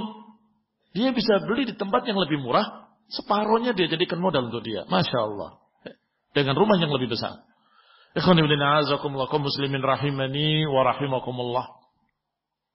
Alhamdulillah. Itu barakah adanya kepemimpinan di sebuah negara. Terjadi keteraturan jalan raya, terjadi keteraturan masyarakat, terjadi ketertiban, terjadi kemudahan-kemudahan, terjadi sekian keamanan-keamanan yang itu tidak akan ada ketika chaos dan gak ada penguasa. Gak akan ada. Na'udzubillah. Orang keluar dari rumahnya, dia membunuh. Dalam keadaan tidak tahu kenapa dia membunuh. Itu diceritakan oleh orang di tempat fitnah di Sudan. Aku membunuh dan aku tidak tahu kenapa aku membunuh. Dan terus kenapa dibunuh? Aku khawatir kalau aku tidak bunuh dia, dia bunuh saya. Itu zaman fitnah. Iya. Masing-masing orang curiga. Ini kelompok mana? Semua bawa senjata. Zaman chaos tadi itu gak ada pemimpin. Mengerikan sekali. Ada orang yang masuk ke bajunya gini, langsung ditembak sama dia. Lo kenapa kamu tembak? Aku khawatir dia ngambil pistol, nembak saya. Kenapa? Gak tahu. Ya Allah. Nasallahu salam al-afiyah. Mudah-mudahan gak terjadi di negeri kita. Mudah-mudahan gak terjadi di negeri kita. Mengerikan. Wajar kalau dua juta orang yang mati. Ikhwani fiddin, a'azakumullah muslimin rahimani wa rahimakumullah. Idris, Abu Idris Al-Khawlani rahimahullah berkata iyyakum watta'nu 'alal a'immah. Iyyakum, hati-hati kalian dari mencerca penguasa. Fa inna ta'na 'alaihim hiyal haliqah. Karena mencerca mereka itu adalah haliqah. Dan aku katakan haliqatud di. Laisa haliqatas sya'ar. Mencukur agama. Bukan mencukur rambut Ala inna ta'inuna humul khaibun. Ketahuilah, para pencerca penguasa itu adalah orang-orang yang akan rugi. Syirarul asrar. Orang-orang jelek. Orang-orang busuk. Kalau kalian buka kitab Asy-Syari'ah Imam Al-Ajurri, kamu lihat, kamu akan kaget. Ucapan beliau tentang khawarij para pemberontak itu yang menghalalkan darah kaum muslimin dikatakan anjasul arjas. Anjasul arjas artinya rizun dan najis. Najis, busuk, kotor. Itu bahasanya Imam al-Ajurri. Mengapa? Karena memang bahaya khawarij sangat mengerikan. Wallahi bisa jadi penghalang besar dari dakwah tauhid, dakwah sunnah, dakwah Islam. Penghalangnya, arakilnya adalah mereka. Sehingga orang enggan untuk menerima Islam. Menjauh dari Islam. Curiga dengan Islam. Gara-gara mereka. Munculnya karikatur. Munculnya cercaan, hinaan. Gara-gara mereka. Iya Pak iya? Apa yang digambar oleh mereka? Gambar bom, gambar ini segala macam. Karena mereka mengira bahwa itu agama Islam. Padahal itu perbuatan segelintir orang yang anjasul arjas. Najis, kotor. Yang mencoreng agama Islam jadi jelek gambarannya. Mengerikan. Sepertinya kaum barbar yang nggak punya aturan, nggak punya kesopanan, nggak punya menepati janji, nggak punya penghormatan terhadap tamu, nggak punya astagfirullah. Merusak, merusak gambaran Islam. Yang terakhir, doa. Berdoa kepada Allah Subhanahu wa taala mendoakan para penguasa.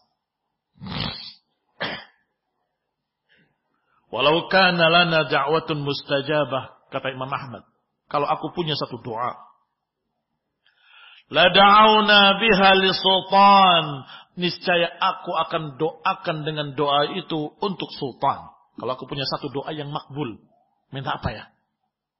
Kamu minta apa saja satu, akan dikabulkan oleh Allah SWT. Kau minta apa? Kata Imam Ahmad, kalau aku punya satu doa yang dikabulkan, aku akan doakan penguasa. Demikian pula Udail ibn Iyad. Demikian pula para ulama yang lain. Kalimat-kalimat mereka hampir sama. Ketika ditanya mengapa? Karena kalau aku meminta untuk diriku dan keluargaku, ya cuma aku dan keluargaku yang dapat. Tetapi kalau aku doakan penguasa, penguasa jadi baik, akan baik seluruh rakyatnya dan negerinya akan makmur dan seluruh rakyatnya akan jadi baik termasuk aku dan keluargaku. Lihat cara berhitungnya ulama. Jauh ke depan, tidak dangkal.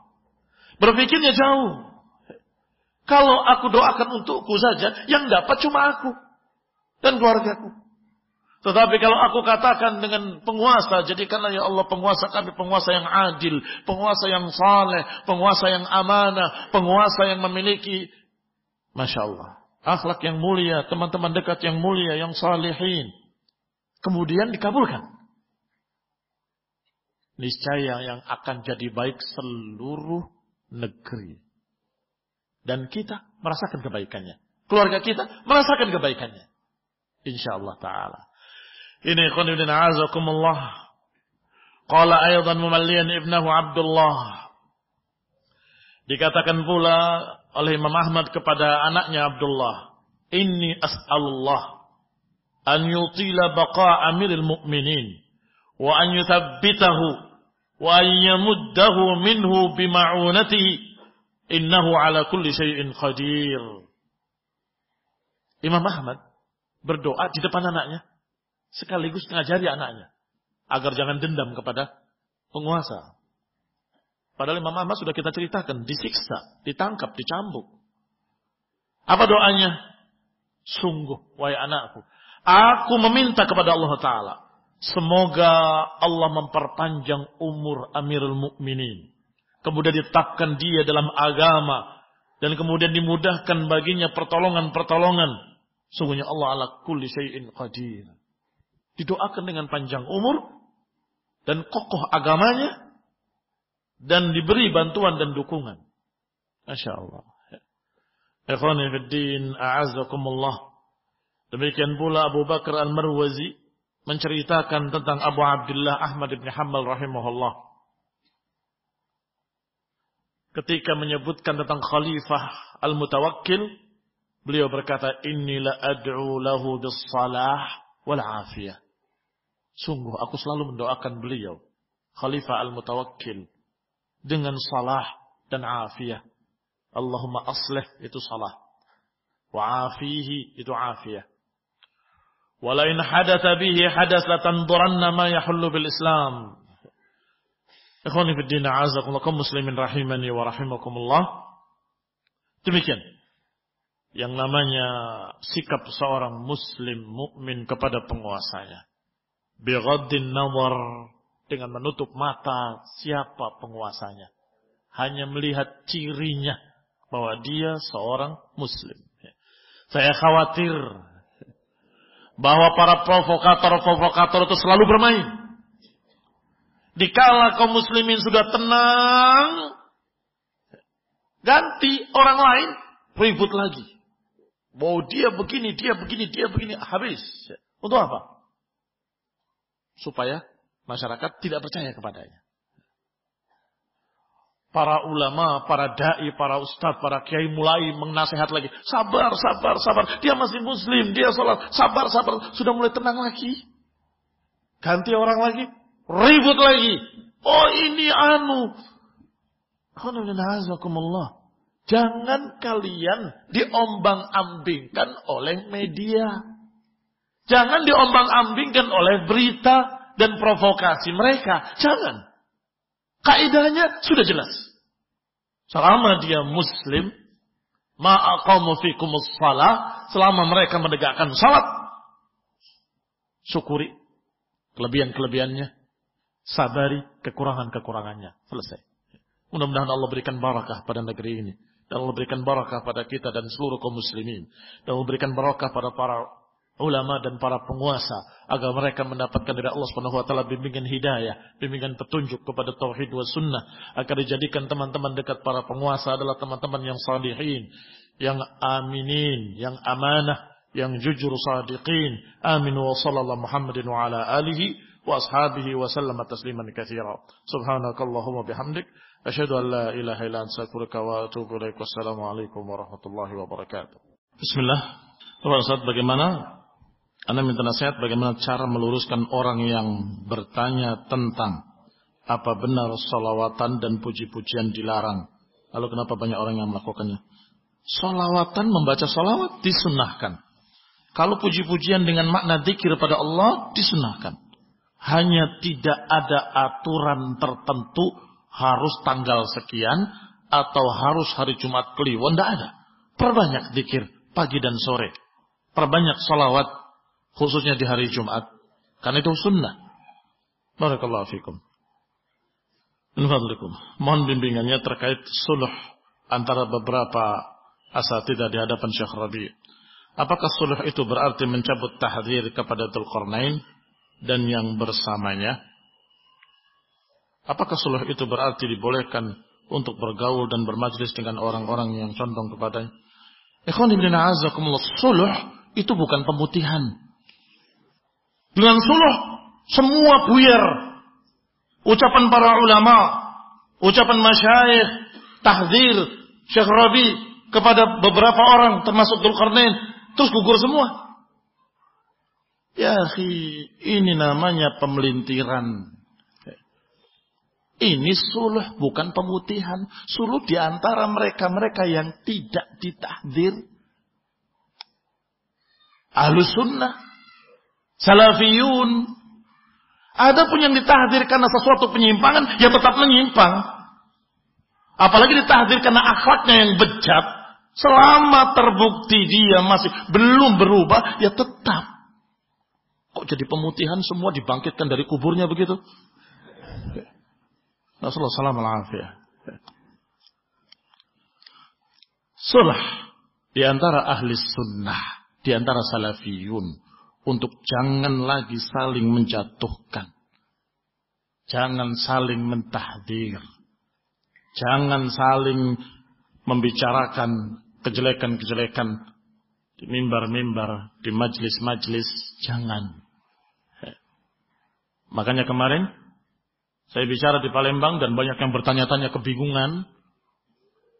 Bahwasannya di antara yang merusak Solo adalah beredarnya di Indonesia berita tentang soafiko, soafiko, soafiko, soafiko. Itu merusak Solo yang kita undang kemarin Syekh Abdul Wahid dengan nasihat Syekh Rabi, dengan tazkiyah Syekh Rabi, itu termasuk yang disoafikohkan oleh mereka. Maka kita katakan kalau kalian tetap berbicara seperti ini, artinya kalian nantang perang dan kemudian kita ribut kembali. Kan ya? Katanya mau suluh. Ada apa? Kalian terbawa dengan berita-berita yang seperti itu. Padahal Syekh Rabi masih tetap menyatakan tidak. Mereka ahlus sunnah. Sudah ada buktinya sekian kepada Syekh Rabi. Mungkin tidak dibaca kata Syekh Rabi. Aku baca satu persatu. Dan aku tidak lihat ada alasan yang bisa diterima. Mau apa?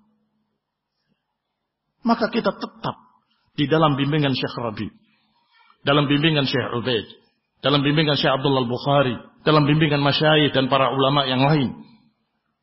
Barakallahu fikum. Yang sudah ditahdir seperti Usama atau ya, ya tetap ditahdir. Barakallahu fikum.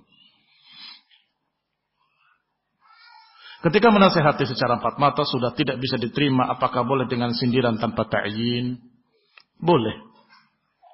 Namanya nasihat bisa bermacam-macam.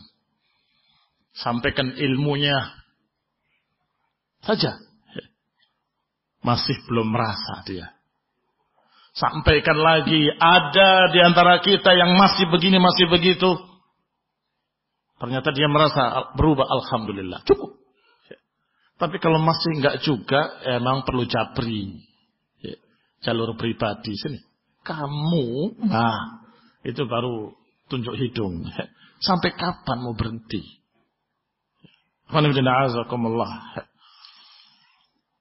Kalau dengan nasihat umum beliau yang tasih ya'tadir walhamdulillah. Ya Ustaz mohon nasihat untuk kaum wanita kami jazakumullahu khairan. Para wanita hendaklah taat pada Allah dan Rasulnya dan kemudian pada suaminya. Dan itu sudah jalan yang mudah untuk menuju jannah. Seorang wanita, idza salat khamsaha wa samat syahraha wa ata'at ba'laha sudah sholat lima waktunya, sudah puasa Ramadannya, kemudian taat suaminya, maka silahkan dia masuk dalam surga dari pintu mana pun yang delapan. Masya Allah. Berarti mudah sekali para wanita. Naam. Mudah sekali. Suaminya meninggal dalam keadaan ridho kepadamu, insya Allah kamu akan dapat jannah. Nah. Apakah pantas memuji ahlul bid'ah dari sisi kecerdasannya sebagai contoh ia pandai seperti muhakkik atau muhaddis? Yang dianjurkan untuk mentahdir. Tahdir itu adalah memperingatkan bahaya mereka. Tidak disuruh untuk memuji. Taib, itu dasar pertama dulu. Yang disuruh adalah memperingatkan bahaya mereka agar kaum muslimin berhati-hati. Adapun menyebutkan kebaikan mereka tidak harus. Kadang-kadang perlu, kadang-kadang tidak. Bagaimana kadang-kadang perlu? Misalnya kita berkata, padahal dia itu muhaddis, mengerti hadis sahih, hadis dhaif, tetapi dia begini, begini, begini. Itu bukan memuji, sedang membahas kalau orang ini sudah tidak perlu nasihati lagi, sudah tahu hadisnya. Baik. Tetapi kalau nggak perlu, jangan. Nggak perlu kita berkata, hati-hati dari kesesatan fulan. Tapi mereka punya kelebihan ini, ini, ini sama ini. Apa itu maknanya? Disuruh mendekat atau suruh menjauh? Ya bingung. Kayaknya suruh mendekat. Enggak, tadi suruh menjauh kok. Enggak, tapi di akhirnya suruh mendekat. Akhirnya masyarakat jadi bingung, jadi abu-abu. Mereka itu sesungguhnya jelek, tapi baik. Mereka menyimpang, tadi umbal. Tapi dari satu sisi mereka halus sunnah juga sih. Ini mudabdabin. Tidak jelas. Dan itu sesungguhnya menyia-nyiakan amanah. Karena amanah dari Allah Subhanahu wa taala kepada para dai dan orang-orang yang tahu tentang kebenaran adalah menjelaskan yang hak adalah hak, yang batil adalah batil.